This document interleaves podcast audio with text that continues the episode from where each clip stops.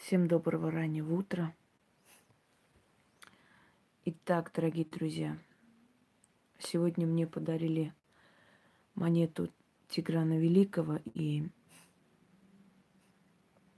это сподвигло меня все-таки снять о нем и снять необычный эфир. Я рассказывала о Тигране Великом, скользь рассказывала не раз – я не буду сейчас говорить вам о стратегии этого человека, о его блистательной политике. Может быть, так слегка затрону этот вопрос. Я хочу, чтобы вы увидели Тиграна человека. Кто он был? Что он испытывал? Какие душевные раны его мучили – Доброй ночи. Кого любил и кого ненавидел. О его личной жизни очень мало известно. Если что-то и дается в интернете, то абсолютная э, ахинея или искаженность, или там непонятно что. А его жизнь очень интересна. Это не только военные походы это не только завоевание стран, это личность, личность, который очень многое прошел. Когда я говорю, что если бы правители мира хоть немного соответствовали ему, нет, я не плачу. Это мой невроз. Если бы правители мира хоть немного соответствовали его понятиям и любили также свою страну и жертвовали и собой, и даже своими родными, то народы жили бы совсем по- по-иному.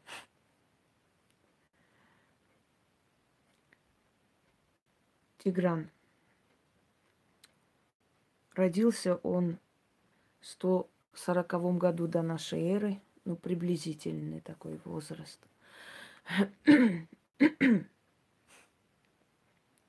Правил с 95 до 55 года до нашей эры. Ему было 15 лет. Отец его, Тигран I, внук великого Арташеса – основателя династии Арташесидов. Воевал с Парфией. Чтобы вы поняли, кто такие Арташесиды, немного расскажу об этой династии. Изначальная династия Зарехян.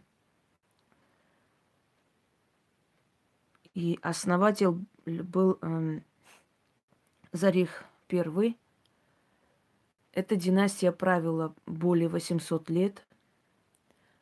Но потом власть узурпировал родственник царя Ервант. Греки его называли Оронтес. После внезапной смерти царя на охоте он приказывает убить всех царевичей. Их было девять. Но один из них спасается. Няня выкрала его из дворца и, прижимая к себе, закрыв балдахином, вынесла из дворца и спрятала. Самый младший звали его Арташес. Арташесу было несколько лет от роду. Когда узурпировали власть,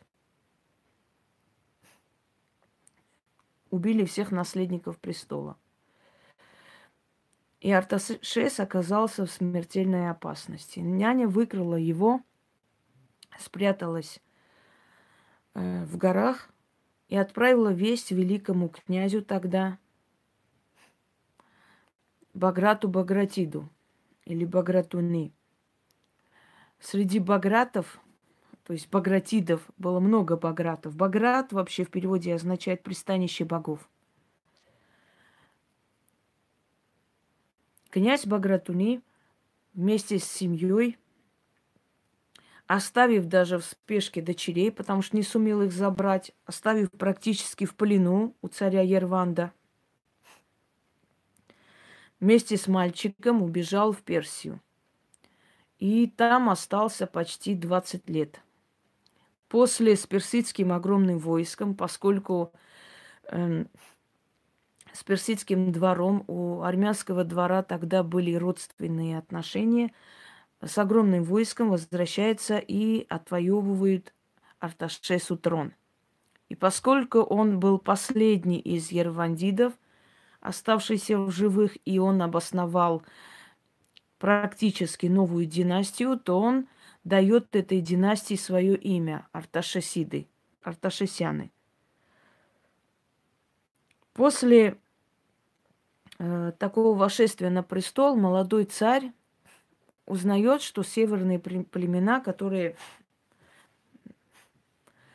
никогда не вторгались э, на территорию Армении, а именно Алланы, осетины – вторглись э, на территорию Армении, потому что, видимо, царь Аланов подумал, что э, молодой венценосец э, еще не опытен и решил как-то расширить э, свои границы за счет армянских земель. Армия Арташеса вместе с ним умчалась туда, на берегу Куры. После непродолжительного сражения он пленил молодого царевича Аланов и привел к себе. Царь Аланов отправил гонцов с дарами, с умолениями, с просьбой вернуть сына. Но Арташес был неумолим. Он сказал, что он заберет его э, в столицу и э, оставит как почетный плен.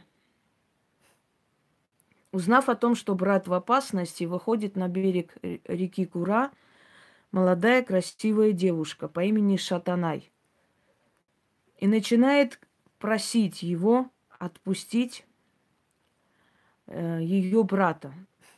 Ведь не гоже, говорит он, великий Арташес, храбрец армянский, чтобы два арийских народа – вышли друг против друга, э, пролили кровь друг друга. Отпусти его, отпусти своего пленника ради меня. Арташес смотрит, видит ее и влюбляется. Но в то же самое время один из князей Муратцан тоже влюбляется в красивую Шатанай. Тогда он отправляет сватов к аланскому царю с просьбой выдать дочь за него замуж. Царь Аланов, поняв, что молодой Арташес влюбился, начинает э, вести с ним торг, говоря о том, что молод он слишком, и еще столько не имеет и не сможет э, отдать за выкуп за аланскую царевну. Ах, вот как ты заговорил, сказал Арташес, и, призвав своего черного скакуна,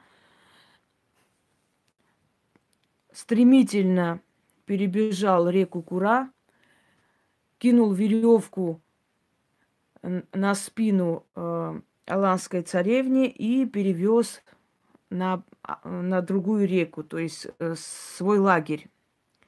Это было встречено с восторгом. Одним словом, он украл ее, украл.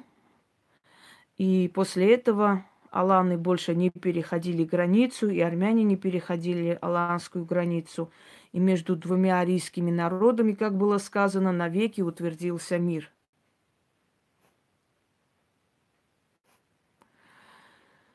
Спасибо. Вот от этой самой Аланки Сатаник, дорогие друзья, э, родился э, как бы дед Тиграна Великого, а после отец и после он сам. То есть он правнук Аланки Шатанай, которую в армянской истории прозвали Сатеник, царица Сатеник. И того самого Арташеса Великого. Его э, деда прозвали Арташес Законодатель, Арташес Добрый, человек, который обосновал множество городов. Артаксата, то есть Арташат, в честь него прозванный, кто чертил э, изначальный проект города Арташат. Угадайте с двух раз. Финикийский военачальник Ганнибал – по его чертежам Арташес Великий построил город Арташат. Он находился в бегах и скрывался от Римской империи у армянского царя. Тогда у Армении и Рима не было, скажем, как сейчас бы сказали, дипломатических отношений. И вот Ганнибал, тот самый Ганнибал, великий полководец финикийский, нашел приют у царя Арташеса – а поскольку он был человек очень разумный, то проект города Арташат чертил Ганнибал. И там э, была очень современная э, техника водоснабжения. Это тоже по замыслу Ганнибала было начерчено. И сейчас, хочу вам сказать, жители города Арташат могут узнать, что вот этот чертеж по водоснабжению до сих пор, он именно по этому чертежу и работает. Естественно, там поменяли много чего. Трубы новые поставили. Но чертеж города Арташат с водоснабжением и прочим было сделано финикийским полководцем, известным э, врагом Римской империи Ганнибалом. Далее. вот этот славный род Арташесян – идет как раз от Арташеса Великого, Арташеса Законодателя. Следующий Артаваст, Артаваст первый. По разным поверьям он пропал, его не нашли, его смерть была очень таинственной. А что произошло? Говорят, когда Арташес Великий умирал, то женщины э, у ложа отравлялись, мужчины вонзали кинжал, настолько его любили, что 40 дней не утихал плач по Арташесу Великому, и его ложе люди сводили счеты жизнью. И тогда, увидев это все, Артаваст первый, то есть дед Тиграна Великого, сказал своему отцу, «Отец, ты уходишь и все царство забираешь с собой. Я что, должен на развалинах царствовать, сказал он. И тогда Арташес в злобе открыл глаза, яростно посмотрел на сына, обидевшись на то, что тот жалеет ради отца такую скорбь, сказал, я проклинаю тебя, и когда ты пойдешь в черные горы на охоту, пусть темные силы схватят тебя и закроют э, в, ск, э, в склонах гор, гор. Да, в склонах гор.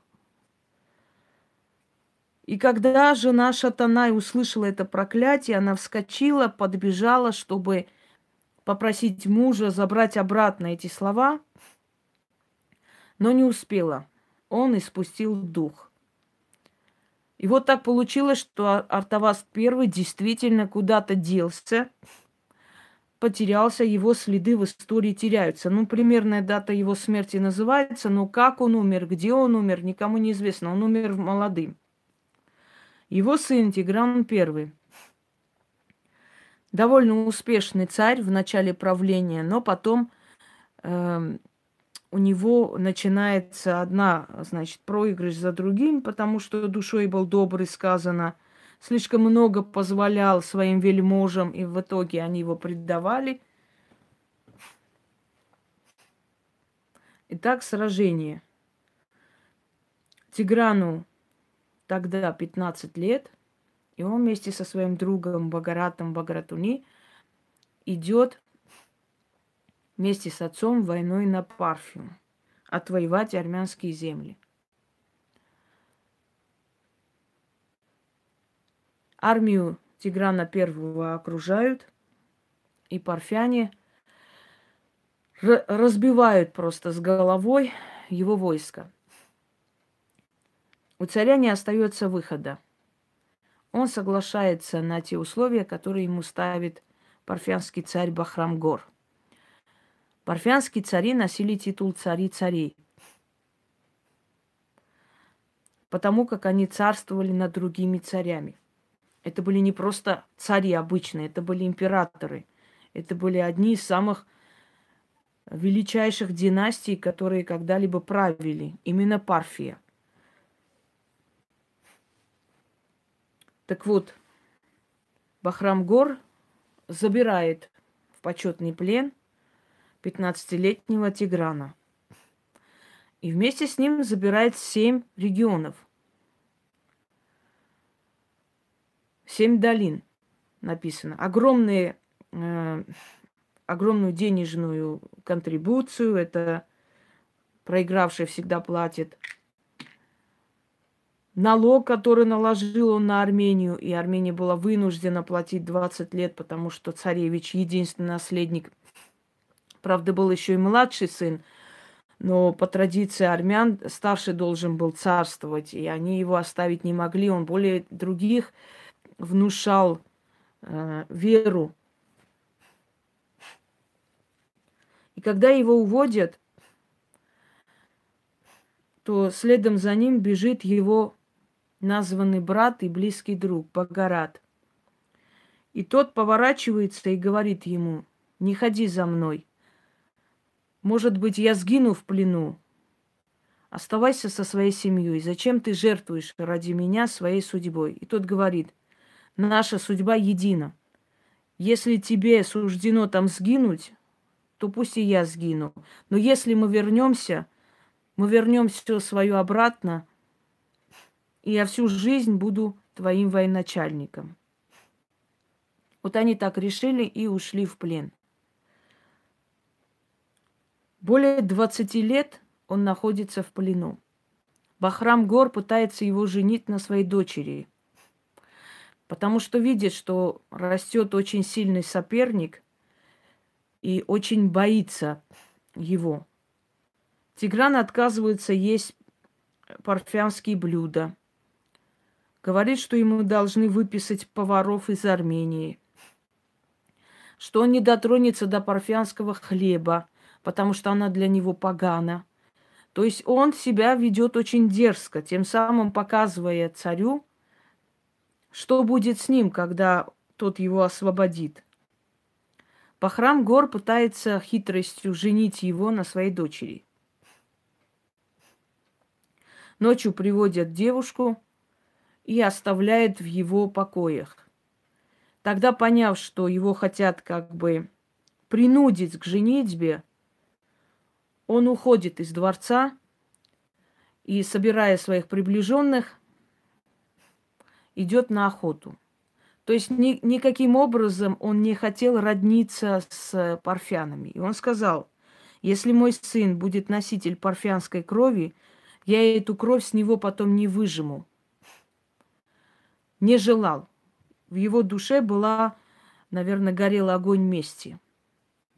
Пишет он своей матери, бедная моя мать, наверное, ты молишь наших богов, чтобы твой супруг почил как можно раньше, чтобы увидеть своего сына.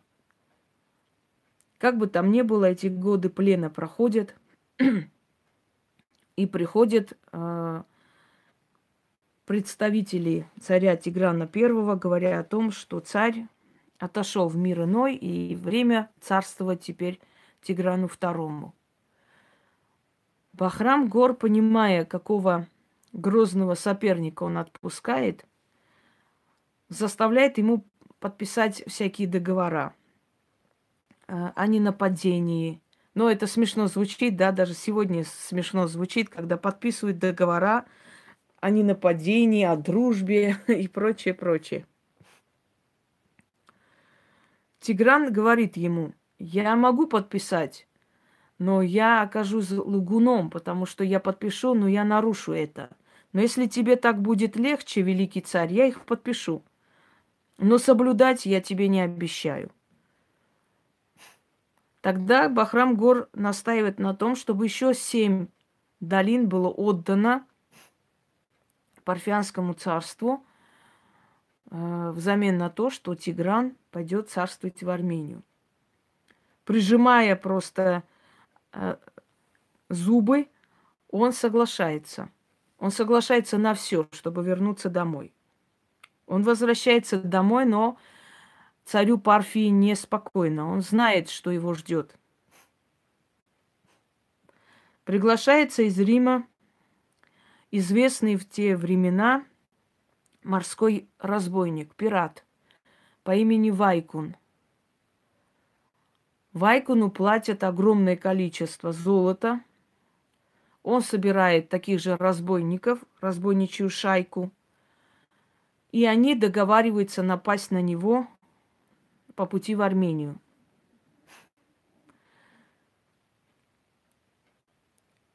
Его младший брат Гур, узнав об этом, просит брата обойти ловушку.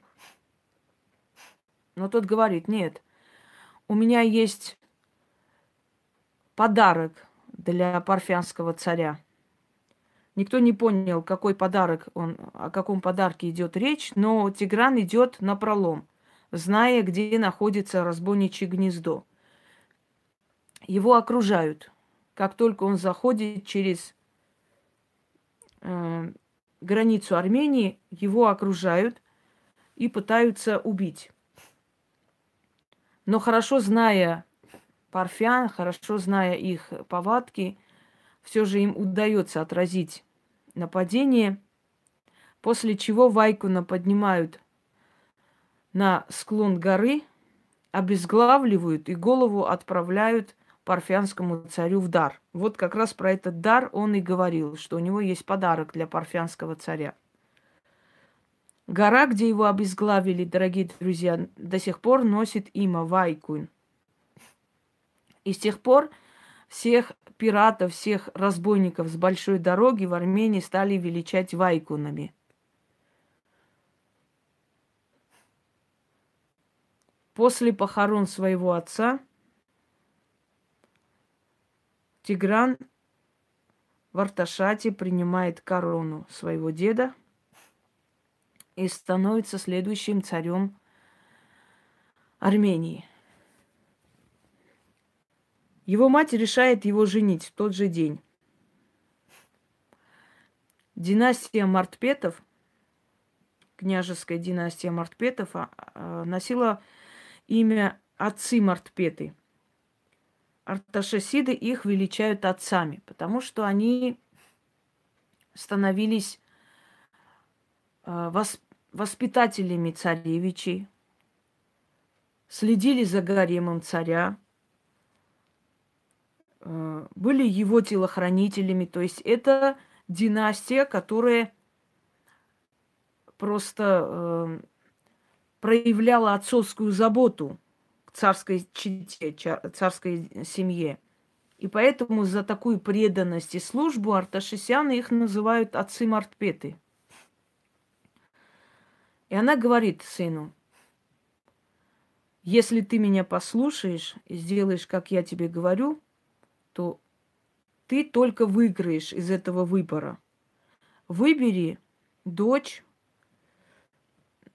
князя Мартпета – и зовут ее Амаспюр. Амаспюр это ее называли царицей э, всех цветов. И сейчас растет Амаспюр. Это голубого цвета, э, значит, голубого цвета такие цветы, мелкие, но они распространяются и образуют очень красивые, э, знаете, красивые какие-то э, необычные картины на земле. Ее называли царица цветов. И вот эту княжну звали Амаспюр. Тигран берет ее в жены. Амаспюр 15 лет, а Тиграну почти уже ближе к 40. Но это не мешает тому, чтобы она всю свою жизнь преданно любила его. Настолько преданно, что время потом покажет, насколько она себя повела достойно, как жена. Проходит время, молодой царь Армении не вызывает особых опасений у соседей, потому как он неопытен. Армения к тому времени была э, расшатана этими воинами. Она не особой силы как бы не имела. Доброй ночи.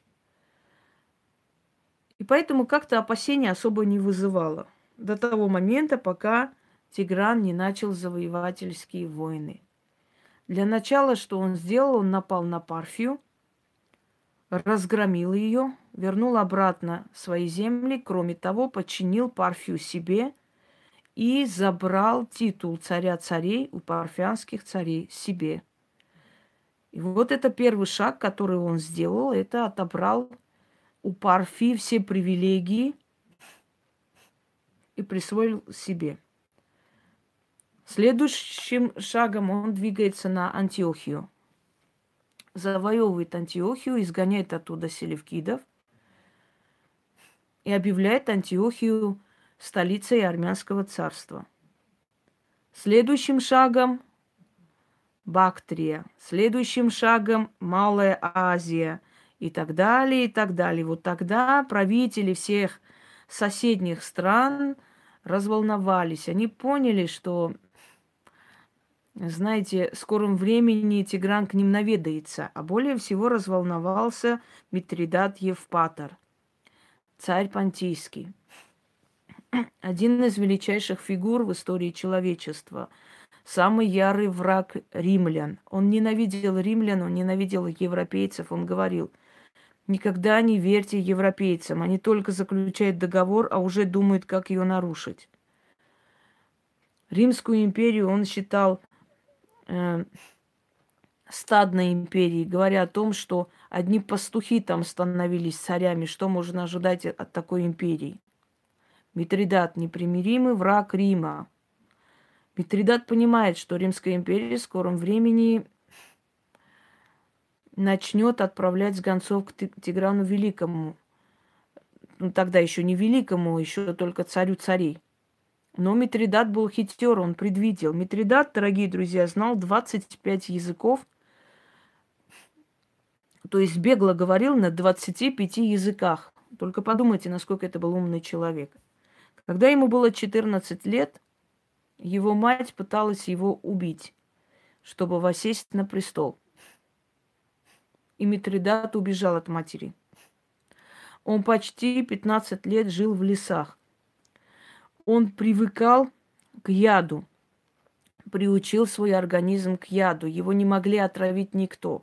Его супруга Лаво, э, Лаводика, да, Лаводика, пыталась его отравить, но он ее сам отравил, собственно говоря, э, почувствовав, поняв, что его хотят отравить. Он вернулся, отобрал престол у матери. И, и для чего он выучил столько языков?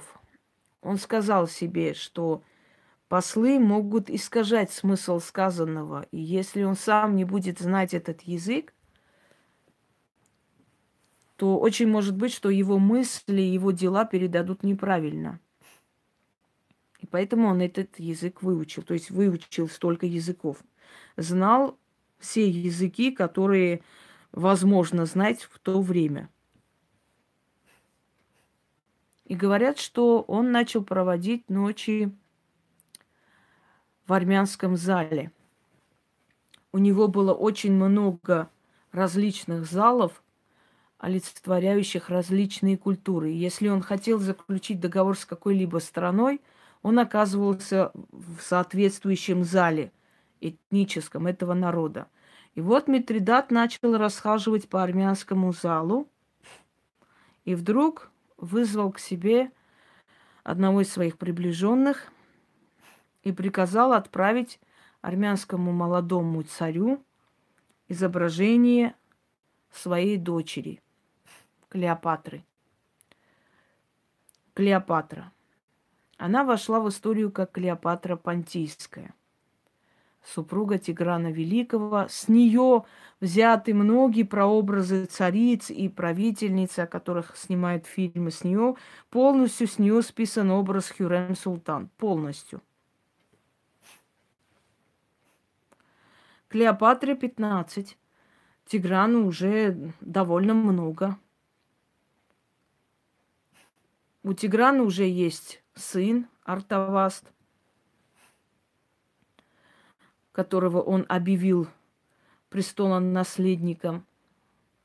И тут привозят картину, изображающую очень красивую женщину. Греческая кровь, сами понимаете, она не могла не быть красивой. И Тигран влюбился. Но в этот момент он начал думать, а как бы можно повыгоднее заключить этот союз. Дело в том, что Малая Армения находилась тогда под э, гнетом Понтийского царства. То есть Понтийское царство правило в Малой Армении. Тиграну это не нравилось. Он хотел вернуть себе кусок земли. И он сказал, если Митридат вернет мне без крови Малую Армению, я подумаю о женитьбе на его дочери. Митридат обещал, он сказал, что он обязательно э, постарается в ближайшее время отторгнуть от себя. Сейчас не время, сейчас римляне рассмотрят это как слабость. Мы все равно родственники, мы близкие по духу народы. Зачем спешить, сказал Митридат. Я обязательно это сделаю, но моя дочь есть ключ к решению этого вопроса. Схитрил грек и выдал свою дочь за Тиграна Великого. Более того, через несколько лет он берет в жены некоторые, по некоторым версиям э, дочь Тиграна Великого, но я склонна больше думать, что это была сестра Тиграна Великого, а не дочь, Электру за себя в жены. И таким образом они породнились, как бы двойное родство, для того, чтобы этот союз был нерушим.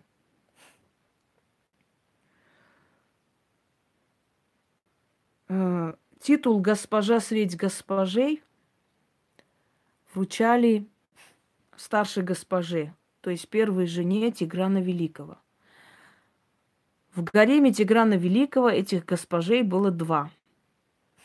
Госпожа всех госпожей. Сначала ею являлась э, княжна Маспюр, которая стала царицей. Потом этот титул стала носить Клеопатра. Надменно и гордо. Она все называла варварством. Она считала, что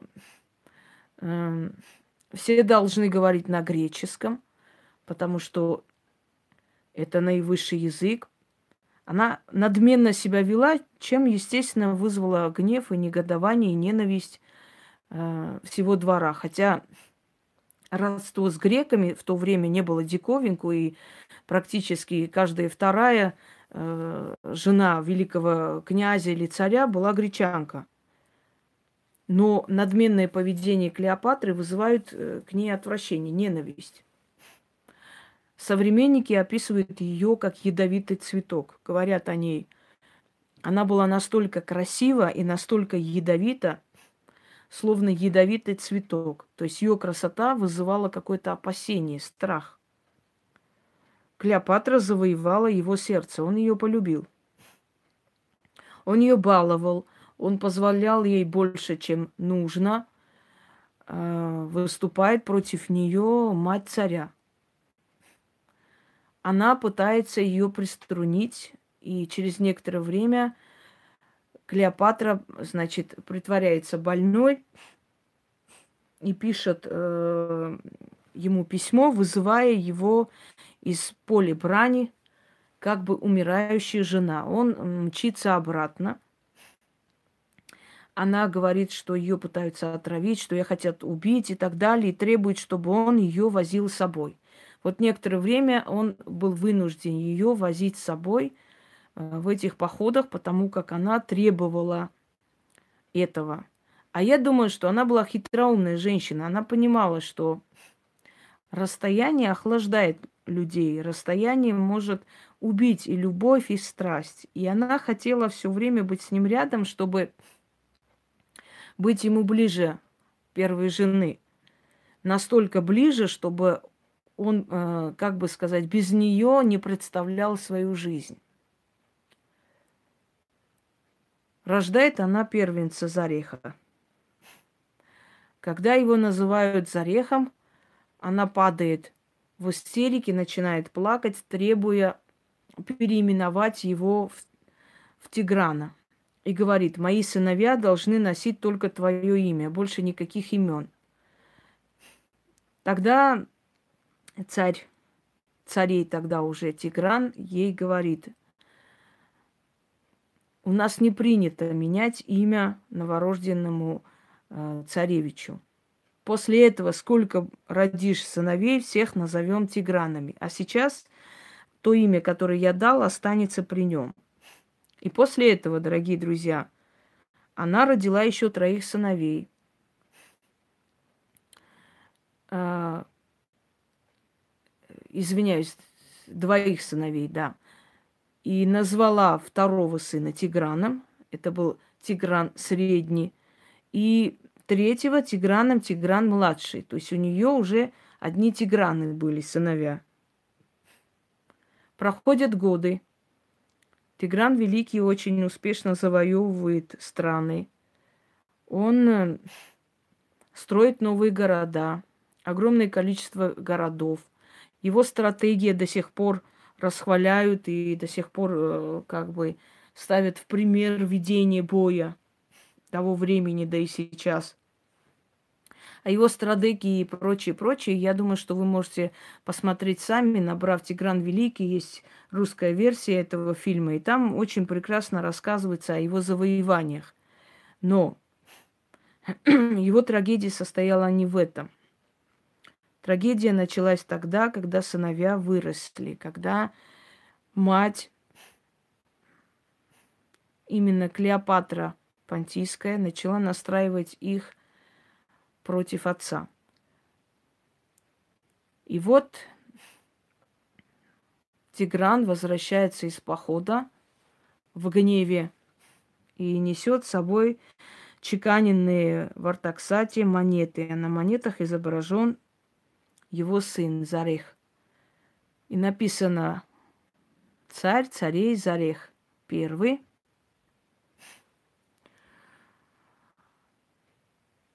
Приходит и окружает город Артаксата, то есть Арташат. Во время ведения боя Зарех, Зареха убивают. Клеопатра, пишет он письмо жене. Не пропустила, все нормально, ты отдыхай, Ян. Клеопатра, пишет он жене, я понимаю твою боль. Я понимаю, что ты разгневана. Но позволь тебя спросить, разве он не был моим сыном? Не меньше, чем твоим. Я делаю все для того, чтобы приумножить. А, скрываешься? Я поняла. Конспирации, батенька. Я делаю все, говорит он, чтобы приумножить армянскую нацию. А наш сын сделал все, чтобы приуменьшить. Погибли несколько тысяч моих воинов, пишет Тигран. Клеопатра, ты можешь обижаться на меня, но я проклинаю его рождение. Да, ты его мать, и наверняка твои глаза наливаются слезами при таких словах. Но позволь тебя спросить, а разве не матери те, которые сегодня похоронят своих сыновей? Пишет он жене. И я желаю по воле своей царской, чтобы мои две, двое сыновей провели время со мной. Отправь их в Тигранакерт. Это было сказано про э, среднего Тиграна и младшего. Но, видимо, еще душевная мука царя была не завершена, и его ждала еще одна мука.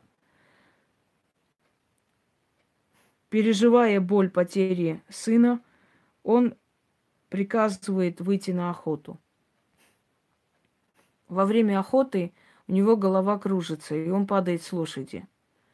Когда просыпается, приходит в себя, видит, что рядом только младший сын, а среднего нет. И он спрашивает, а где средний Тигран?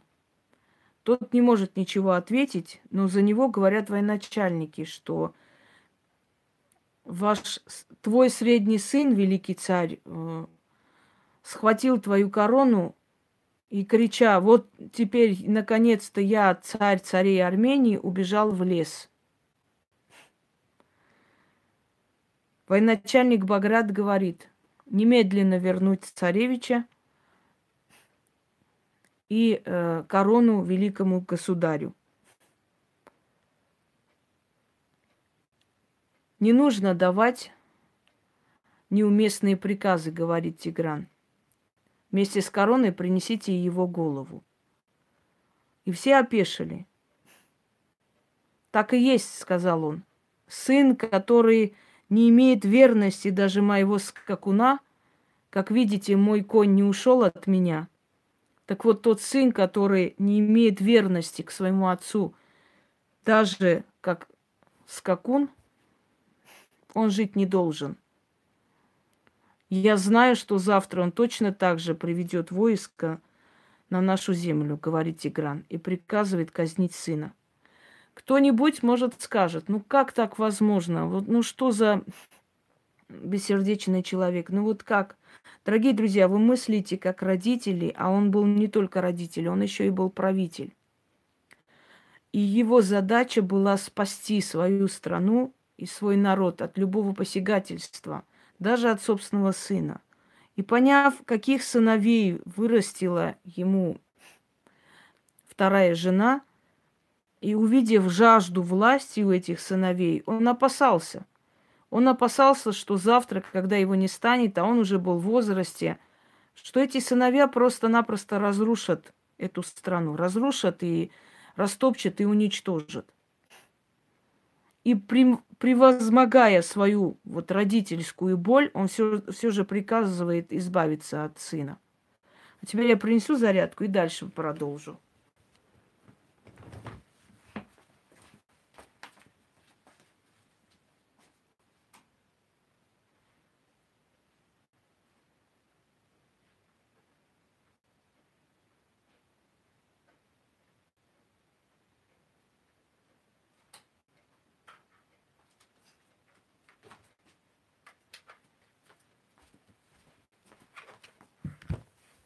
Так.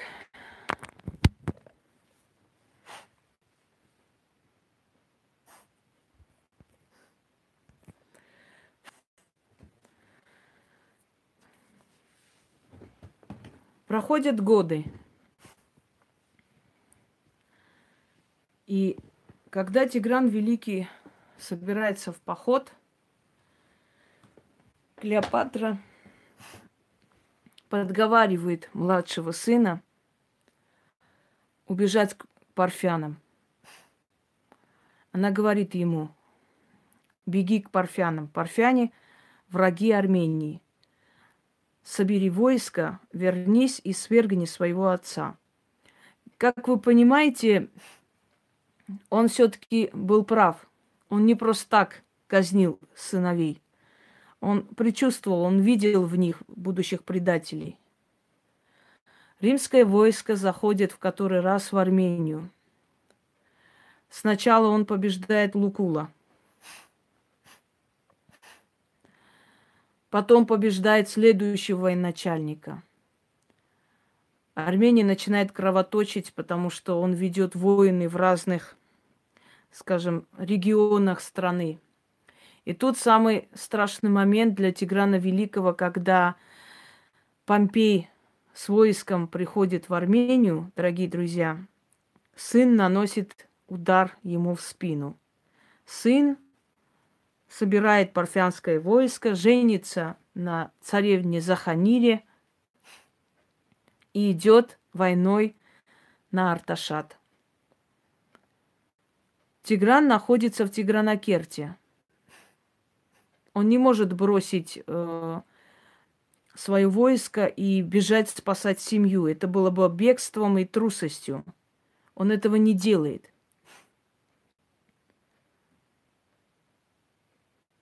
Между прочим, хочу вам сказать, что первый раз, когда римляне нападают и окружают Тигранакерт, и он в это время в Антиохии ведет войну,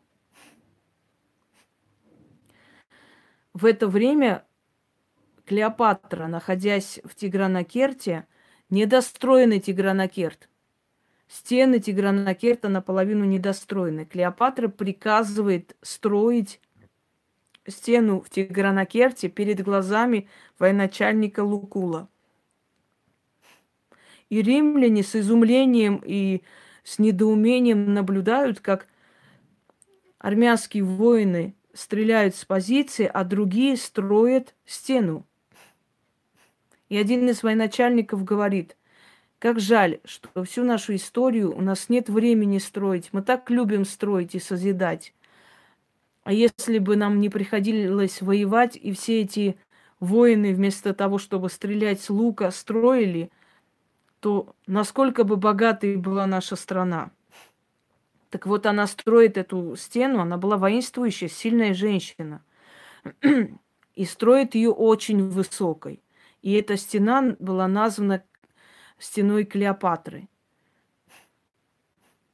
Вот э, такая история была в жизни Тиграна, когда он ею гордился. Но прошли годы, как видим, жена очень спешила. Она очень боялась, что восядет на трон Артаваст и торопила сыновей. И вот в этот момент, когда римское войско во главе с Гнеем Помпеем вторглась в Армению. В этот момент вторгается в Армению окружает город Артаксата младший сын Тигран. Тигран младший. Окружает город. А в городе находится первая супруга его, Амаспюр, и сын Артаваст второй, потом второй. И тогда Маспюр говорит, твой отец всегда называл Клеопатру воином, но он сейчас увидит, кто есть настоящий воин. Приказывает своему войску готовиться к атаке.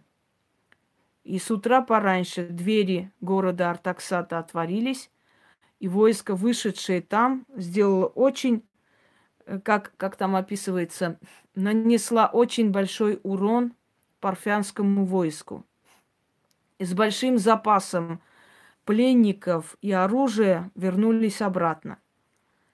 Когда Тигран об этом узнал, он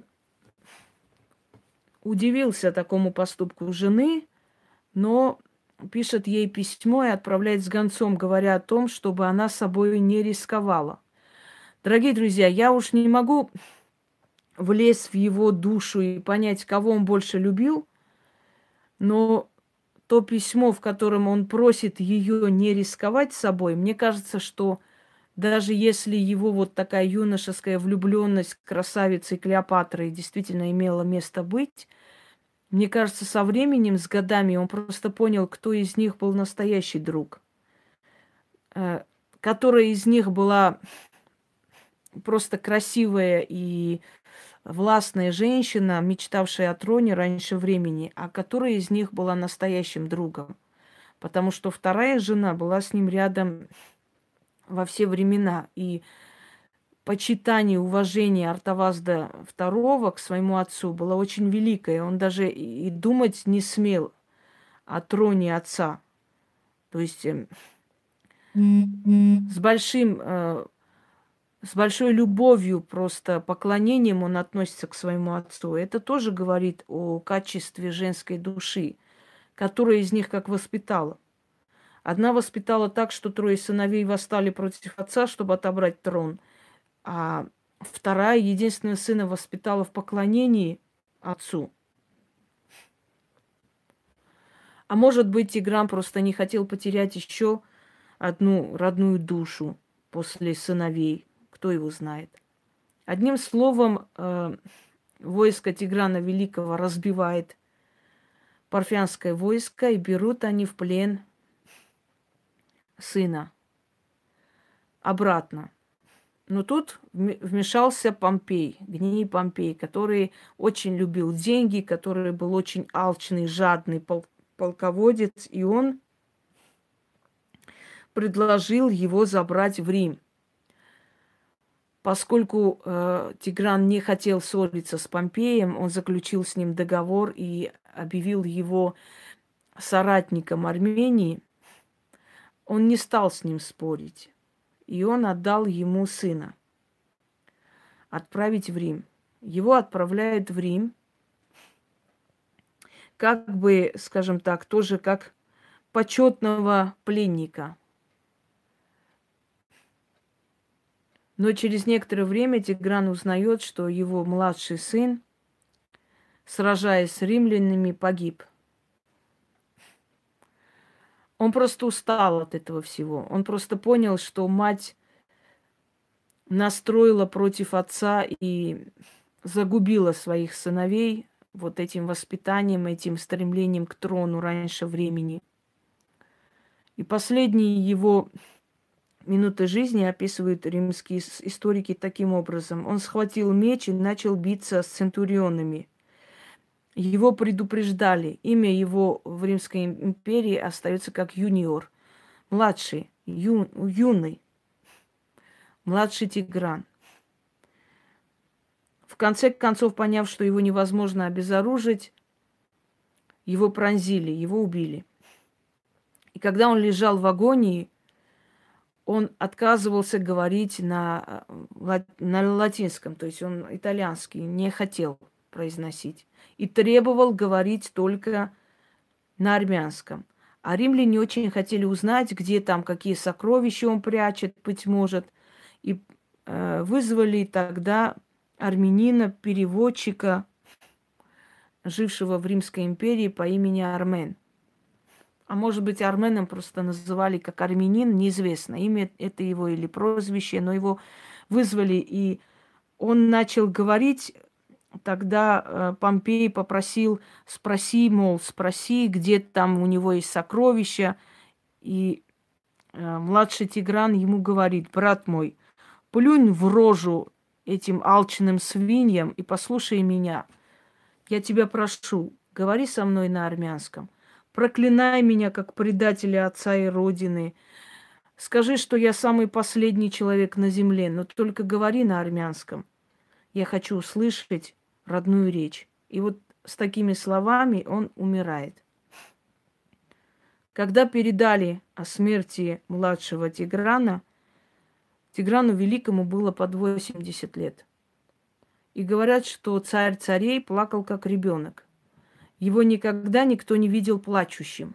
Он закрылся в своих покоях и буквально рыдал, как ребенок, как пишут э, некоторые историки. То есть это было действительно для него очень большая боль. И он сказал, ну неужели для тебя не было достойной смерти, что ты, как шакал, ушел в чужую страну и там погиб? Он потерял троих сыновей, которых любил, естественно, это были его дети. И в глубине души, может быть, надеялся когда-нибудь вызволить, э,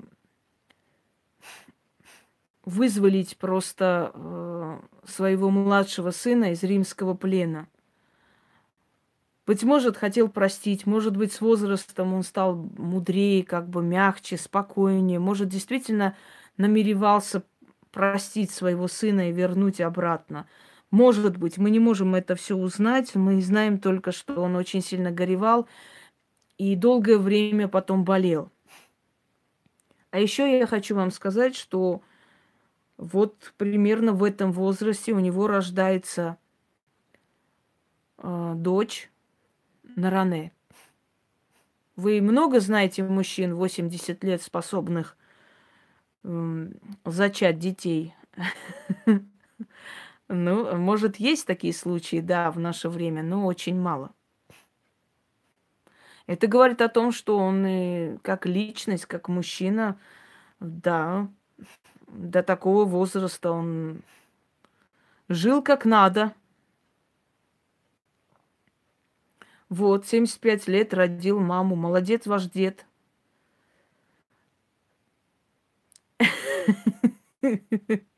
Да, твой дед уже прицел потерял, Яна. Увы, ах.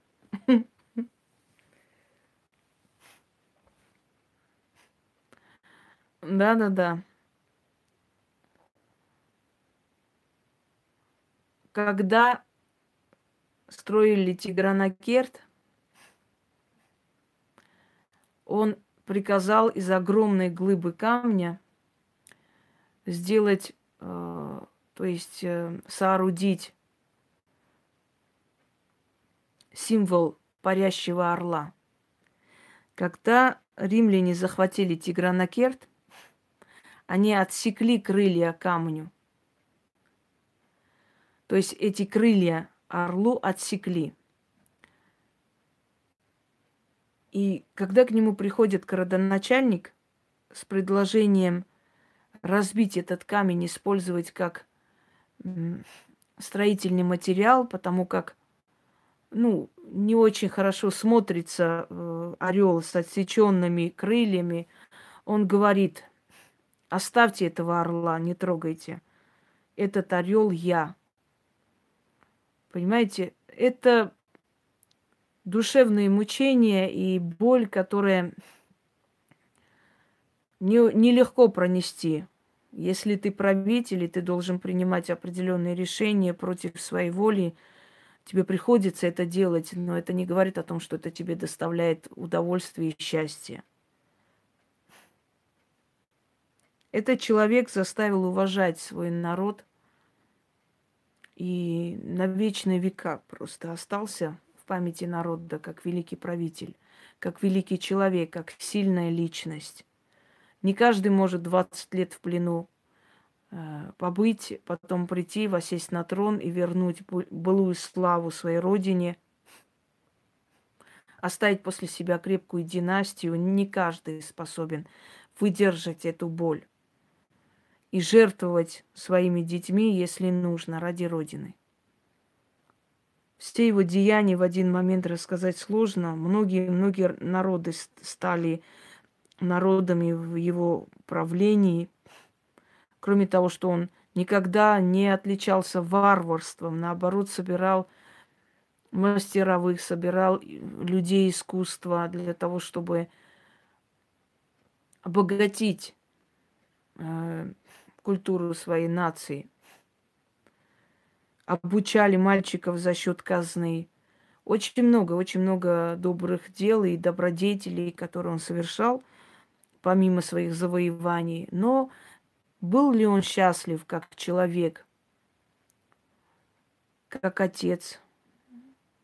Я думаю, что все-таки да. Он был счастлив. Во-первых, потому что он достиг трона своих предков.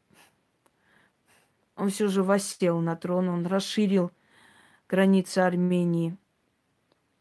Во-вторых, потому что он состоялся как отец, потому, потому как, невзирая на то, что от второй жены дети так поступили, от первой жены его дети были ему преданы, любили его. Его любила его страна, его народ. Народ его боготворил. И, скажем так, он достиг того, чего хотел. Он достиг величия, славы, укрепил границы нашей страны, То есть был ли он счастлив как мужчина, как человек, как личность? Ну, знаете, неоднозначно. Наверное, и да, и нет. Никому э, не пожелаешь, скажем, смерти своего ребенка, тем более, когда приходится самому лишать жизни своего ребенка. Но мы смотрим на это не как на поступок отца, мы должны посмотреть на это как на поступок правителя. Имел ли он право лишать жизни предателя? Что бы мы подумали, если бы он этого не сделал? А ведь мы требуем справедливости, да, равной справедливости. Если бы это был простой воин, предавший родину, он должен был лишить его жизни. А здесь э, предателями оказывались его собственные сыновья. Что он должен был делать? Простить? Он об этом сам пишет. Пусть знают мои потомки, что как отец я их прощаю. Но как правитель не вправе прощать предательство. Вот он сам вам ответил. Он сказал, как отец я их прощаю, но как правитель я не вправе прощать предательство. не имеет значения, кто он мне. Я считаю, что правитель, который способен такой железной волей а, без чувств наказывать даже близких во имя справедливого правления, вот такой правитель и добьется идеального мира в своей стране. Один из его мудрых изречений, когда он говорит сыну, запомни, тот правитель, который кроме своей столицы больше ничего не видит – он не оставит свой след в истории. Не только столица есть у правителя, у правителя еще есть границы. Он должен смотреть на границы свои. И издает указ, по которому э, все вельможи, живущие в столице, обязаны хотя бы одного из своих сыновей переселить на границу. Когда сын спрашивает, э, что за столь э, странный приказ, он ему говорит, когда ты сидишь э, в теплой столице и напали на границу, тебя там ничего не связывает, ты туда не идешь защищать их. Но когда на границе твой сын живет, ты с войском пойдешь выручать. Смотрите, насколько умный был человек.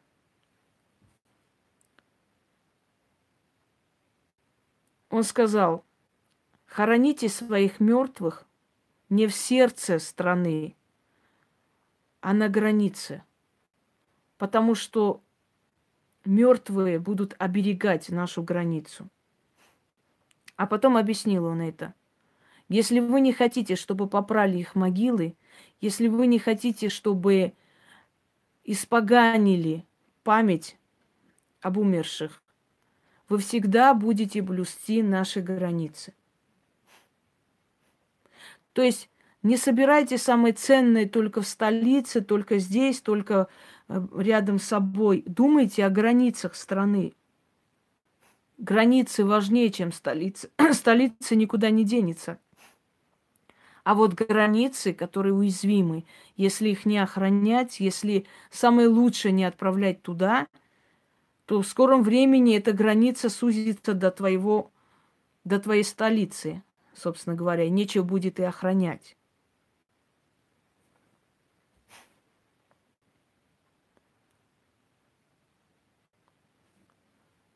Следующую э, фразу, которую он сказал.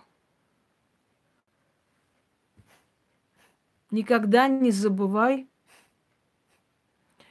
э, язык своих предков.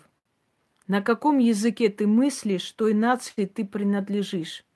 И даже если ты знаешь тысячи языков, ты будешь этими языками свидетельствовать против своего народа.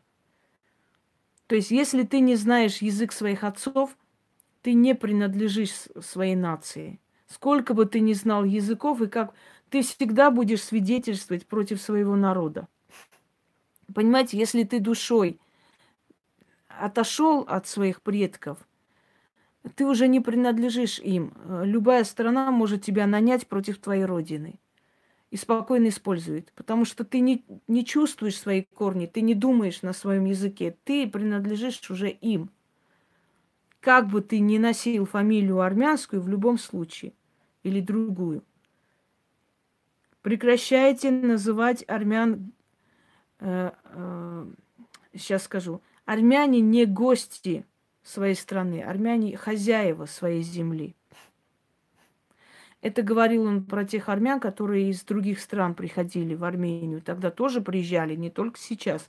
Из Римской империи приезжали армяне, потом Византийская была империя, до этого Понтийская. Он говорил, армяне не гости в своей стране, они хозяева этой земли.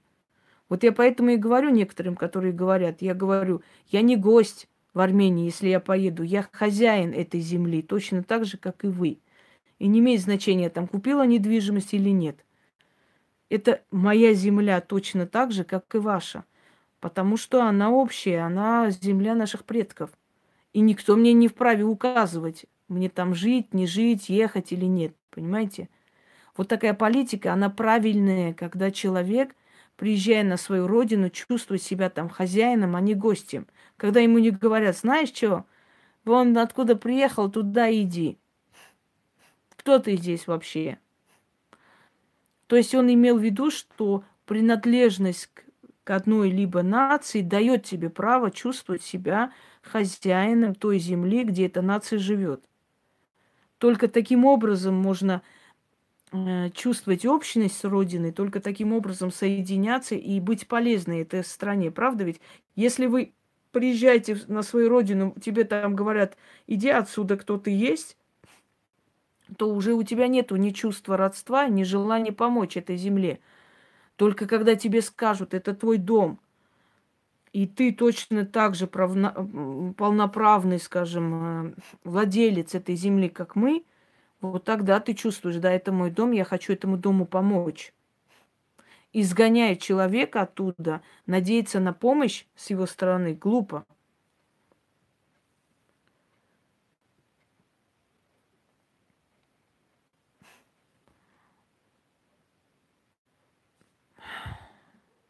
Знаете, много чего можно сказать о нем. Но я считаю, что хотя бы немного я приблизила вас к его личности, к личным его качествам. Не только как военного и стратега, и правителя, но и как человека.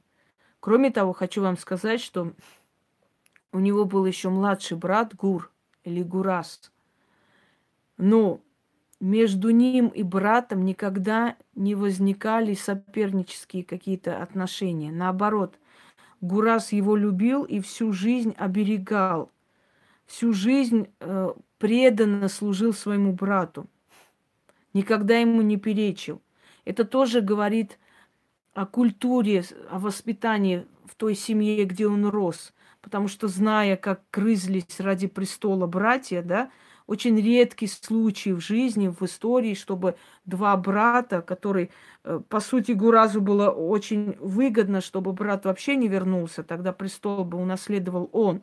Но он сам лично сопровождал его, чтобы с ним ничего не случилось, чтобы на него не напали. Он был готов собой пожертвовать, лишь бы Тигран восел на трон. Это говорит о том, что их воспитала достойная мать. Она в них вложила эту любовь, друг другу и преданность. Согласны? Это, это говорит о том, что это э, многое зависит от женщин. Потому что первая супруга воспитала своих детей в поклонении отцу, вторая супруга торопила их для того, чтобы они быстрее заняли трон, и все три были казнены. После того, как Тигран-младший погиб, Клеопатра сбежала к отцу, к Митридату. Она сбежала к отцу, и Митридата предал его сын. Предал в руки римлян. Когда поднимались на башню, Митридат сказал, впервые в жизни я пожалел, что я привык к яду. и попросил слугу его убить. Он не хотел попасть в плен. Увидев смерть отца, Клеопатра подбежала, схватила у него э, из рук кинжал, чтобы вонзить себе в сердце. Но отец на последнем издыхании ей сказал, «Я тебя прошу, не делай этого. Может быть, Тигран тебя простил. Вернись в Армению». Она сказала, «Я была его женой, я останусь его женой, но я не попаду в плен к римлянам». И покончила с собой. Клеопатра Понтийская, она покончила с собой вместе с отцом в башне, окруженной римлянами. Вот так вот и закончилась ее судьба. И говорят, что когда э, сказали о смерти Клеопатры, то Тигран, взяв емкость с водой, подошел к, к стене, которая носила имя Клеопатры, и там росли розы. И он стал поливать эти розы. И слуга, который вошел, был ошарашен, испугался, потому что, посчитав эти розы, он увидел – что есть одна большая роза и рядом три маленькие.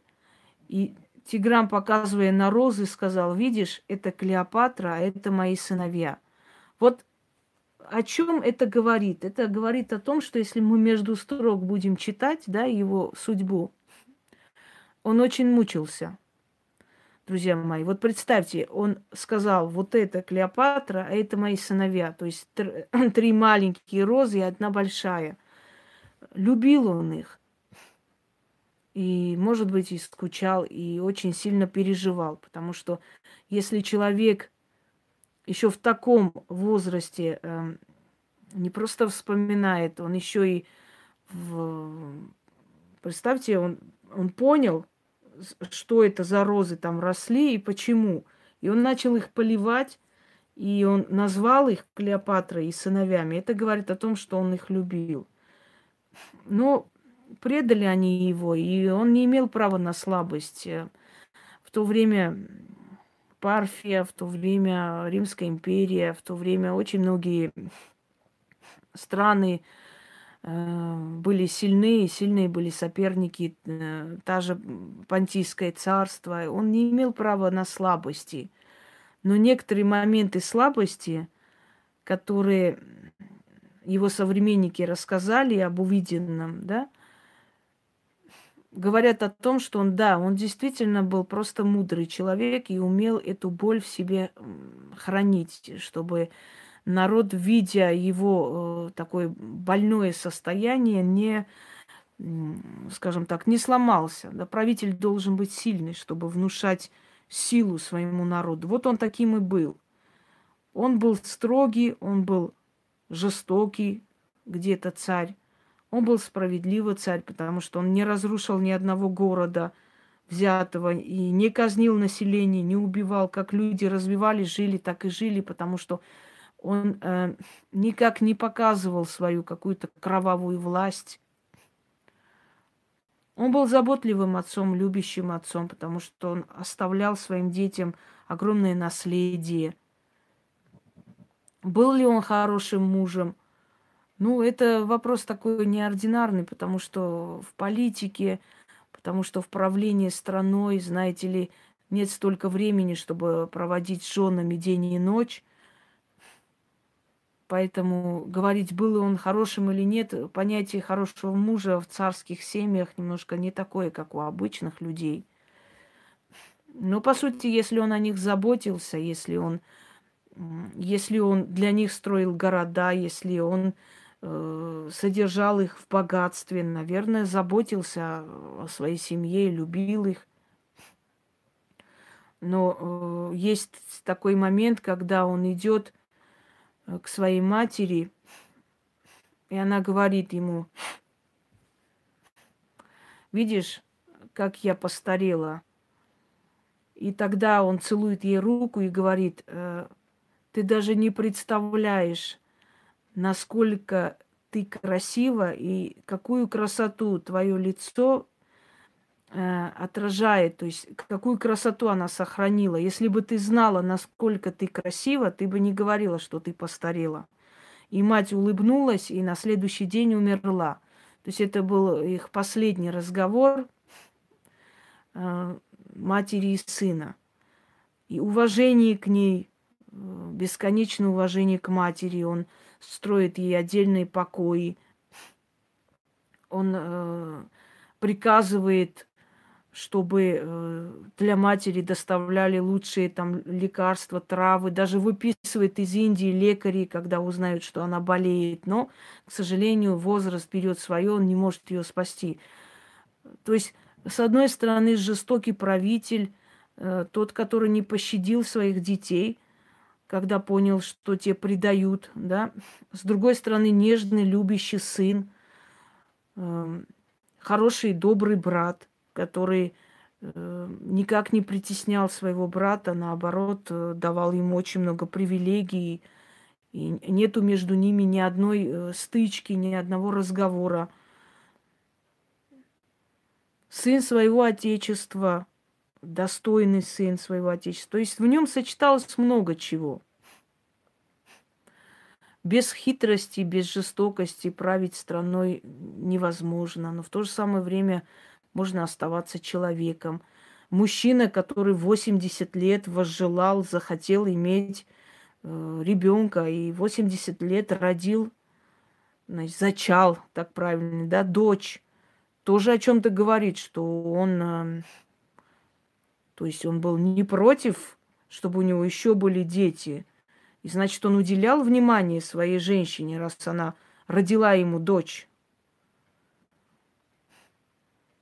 Обустроил всю страну и брал сирот к себе в армию за счет государства, за счет казны обучал и многое другое. Даже греческих мастеровых привлекал в Армению различными льготами, я уже говорила, различными привилегиями для того, чтобы они пришли в Армению и чтобы они свое искусство привели. Она говорила, то есть он говорил от греков, э, знаете, чего? идиотка какая-то, что от греков армяне ничего, ничему плохому не научатся, и поэтому он поощрял греческих мастеровых. Первые театры были в Артаксате при Тигране Великом, амфитеатры он строил в Арташате. До сих пор, по-моему, есть развалины древ... древнего амфитеатра. Его сын Арташ... Э, Артавас II писал э, пьесы, дорогие друзья. Во время свадьбы его дочери Наране выносят, э, значит, тра- играют трагедию Европида э, в Акханке. И когда выносят, должны вы- выносить голос, голову музыканта, то есть так э, по сценарию, и выносят голову римского полководца Марка Красоса, которого взяли в плен, обезглавили и голову отправили э, его сыну. Он говорил сыну, не будь мягкосердечным, не будь добродушным, а тебя уничтожат. Не верь своим подданным, верь своим чувствам. Поступай, как ты считаешь правильным, а не как выгодно для других. И он был прав, потому что его сын действительно, его называли еще артоваст поэт или драматург. Вы знаете, что до сих пор в Италии, в Армении ставятся пьесы по сценариям Артавазда II, его сына. Он был очень грамотный человек. Почему про Тиграна Великого так мало известно, когда его завоевание два раза больше македонского? Я объясню. Потому что в советское время было не принято как-то выделяться – все народы должны были быть одинаковые, никто не имел права свою историю как-то по-особенному преподносить. То есть мы все одинаковые, мы все братья, не имеет значения, у кого какая древность, это, это не должно афишироваться и запрещалось просто. Вот скользко говорили, там, вот Тигран Великий, там два слова, и все. Но что 28 или 35 опер, сейчас точно не помню, итальянские э, композиторы посвятили ему ведь он в Италии считается чуть ли не национальный герой. Знаете, сколько скульптур с его изображением, сколько фильмов было э, таких мюзиклов снято с, э, про Тиграна Великого. Огромное количество. Так вот, он считался, он не просто был э, соперник Рима. Они его любили. Они его ставили в пример. Они говорили, наши цезари готовы друг другу глотку грызть. А вот армянский царь даже своего сына казнил из-за того, что тот предал родину. Когда Тацит пишет э, о Юлии Цезаре, причем его сослали за правду, он пишет э, про Юлия Цезаря и про Гнея Помпея пишет письмо своему другу. «Друг мой Антоний», пишет он, «и что ты говоришь, что Цезарь и э, э, Помпей заключили договор, и Юлия вышла за Помпея замуж, и ты думаешь, что эти два шакала остановятся?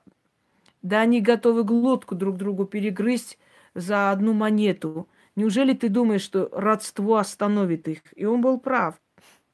Потому что как только Юлия умерла, э, Помпей и э, Цезарь опять схлестнулись. Между прочим, хочу сказать, что Юлий Цезарь проходил обучение в Киликии, в армянском царстве. Он там получил свое звание. Большую привилегию получали те, которые служили в Армении, в Киликии, там, в Малой Армении, в Большой Армении, то есть в Великой Армении – и Цезарь был один из, из тех, кто свои погоны, можно сказать, свое звание получил в Киликии, а потом вернулся. Так вот, они действительно схлестнулись, и по приказу Цезаря преследовали Помпея. Некоторые говорят, что он не хотел, некоторые говорят, что он хотел. В общем, разные версии, но его обезглавили, Помпея. Вот в это время, в эти времена бури и правил царь царей Тигран Великий. Я просто хотела немного ознакомить вас именно с его личной жизнью, чтобы вы посмотрели на него не только как на правителя, понимаете, сухие факты, вот в этом году там сражались, в этом году то, а именно как на человека, как он жил и что он чувствовал. А я думаю, он чувствовал эту боль и очень чувствовал. Но он должен был быть жестким правителем. И он не должен был жалеть никого, даже своих сыновей, если те представляли опасность для армянской земли. Не для того он 20 лет терпел в плену, не для того он расширил границы Армении, не для того он укрепил государство армянское, чтобы его сыновья собственные с помощью чужих войск разгромили эту страну. Он все же поступил как правитель. Он не пожалел предателя. И неважно, кто был этот предатель, его сын или просто воин. Вот как он мыслил. Но потом, когда его дети и его вторая жена поступили вот таким образом, когда прошли годы, и когда приближенные видели, насколько он мучается и закрывается в себе иногда и не выходит целыми днями, когда, поливая розу после смерти сына, он сказал, вот это Клеопатра, это мои сыновья, наверное, я думаю, что тогда приближенные увидели в нем точно так же, как мы с вами, живого человека, который мучился, испытывал боль, ужасную боль от потери своих детей, тем более, что он сам их казнил, и, может быть, испытывал боль от потери жены, который, по его мнению, все-таки загубила, загубила свою молодость, да, оставила здесь и вот так вот нелепо ушла. Может, он жалел ее, может, он думал, что лучше бы она не вышла за него замуж и вышла бы совсем за другого человека, была бы намного счастливее, может быть. Но как бы там ни было, это была личность, великая личность. И он сказал – если мои потомки будут оберегать то, что я оставил, я буду оберегать их. Если же они предадут мое дело, я от них отвернусь.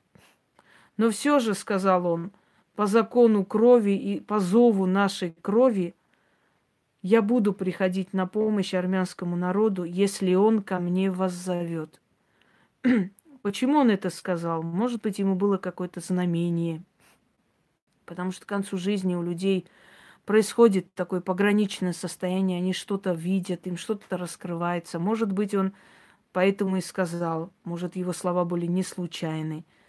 Но, по крайней мере, я хочу вам сказать, что лично я его присутствие в моей жизни ощущала не раз. И вот самые такие моменты отчаяния я чувствовала эту силу. Я чувствовала, как она меня выводила. Словно, знаете, внутри меня такое вот каменное спокойствие становилось. И, наверное, жестокость, что ли, какая-то я даже не знаю, как это объяснить.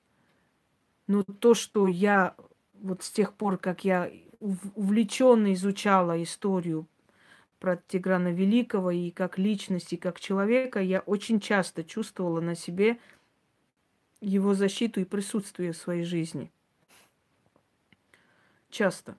Часто обстоятельства складывались так, словно я управляю вот этой ситуацией, понимаете? У каждого народа есть великие сыновья и великие дочери. Я о многих народах, да, я о многих народах вела лекции, веду и буду вести. У меня есть много исторических лекций и о русской истории, и об истории других стран и народностей. Но я считаю, что